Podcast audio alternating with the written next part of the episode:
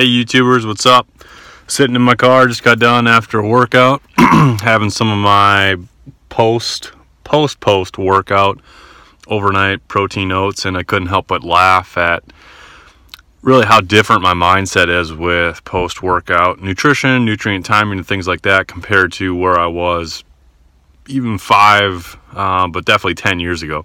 I used to be really, really obsessed with getting that post workout protein shake, bar, snack, whatever in as soon as I got done lifting. There were sometimes I even remember cutting my workout short because I kind of felt a little hungry or just thought it was time to get protein and, and fuel back into the body. And, you know, some of that was based on some of the research I was reading at the time.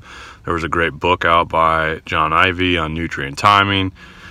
Uh, and again, it, it, it was somewhat evidence based. There was some research supporting the benefits of consuming those nutrients within that kind of post workout anabolic window of opportunity that get touted around for a long time. And again, your your body is very much in a prime state following exercise, particularly high intensity exercise.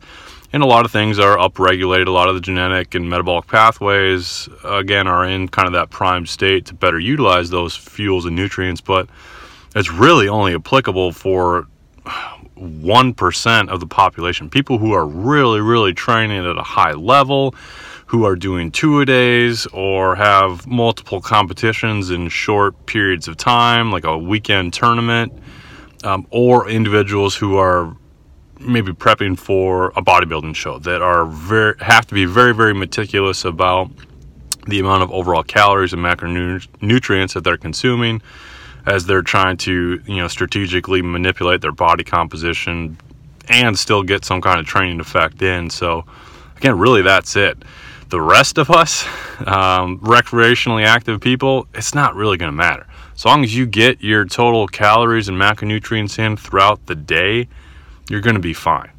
Uh, and if anything, you know, even waiting a little bit, it's not going to be the end of the world. I've heard a few people mention this now that, again, going into how our body is in a prime state, to better use the nutrients. That part's true, but we are also in very much a sympathetic state at that time, especially following high intensity exercise. Now, that's not the best state to be in for optimal digestion and absorption of nutrients.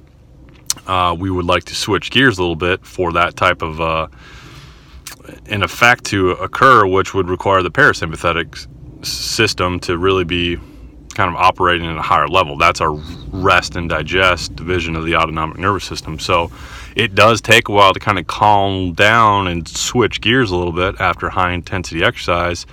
And if you don't, you do run the risk of you know GI distress and things like that that usually people will experience if they try to eat during exercise too too far before it or too far after it. They just don't feel hungry. They feel like they're forcing their food and again, a lot of that's because they're in a sympathetic state. And part of the thing that happens with that is you redirect blood flow elsewhere. So instead of going to your digestive system, it's going to your exercising muscles where you need it more. There's a higher metabolic demand there. But if you go ahead and kind of force that food, uh, it becomes challenging. And sometimes people get sick, feel nauseous, and so forth. So even waiting a little bit, again, it, it's not going to be the end of the world. You'll probably get a little bit more of an appetite and like I said, it's not going to make that big of a difference for the rest of us mere mortals that are just working out three to four times a week for just overall health and wellness. Maybe still have some specific training goals, but again, we got the rest of the day to eat. We're going to be fine. And that's something that personally, it's taken a while for me to be aware that was part one. Two was convincing my own self to just chill out and relax. Don't obsess about it. Just ask my wife. I used to be religious about uh, getting work or you know getting nutrients in post workout shakes, meals, things like that as soon as I could, and I was eating every two hours after workouts, all that kind of stuff.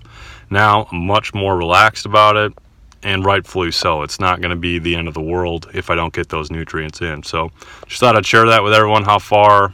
Um, again I've come with with that particular concept of nutrient timing, and I think that applies probably more so to a lot of the general population general population compared to what originally was hammered in everyone's head about getting that protein in as soon as possible. That's it.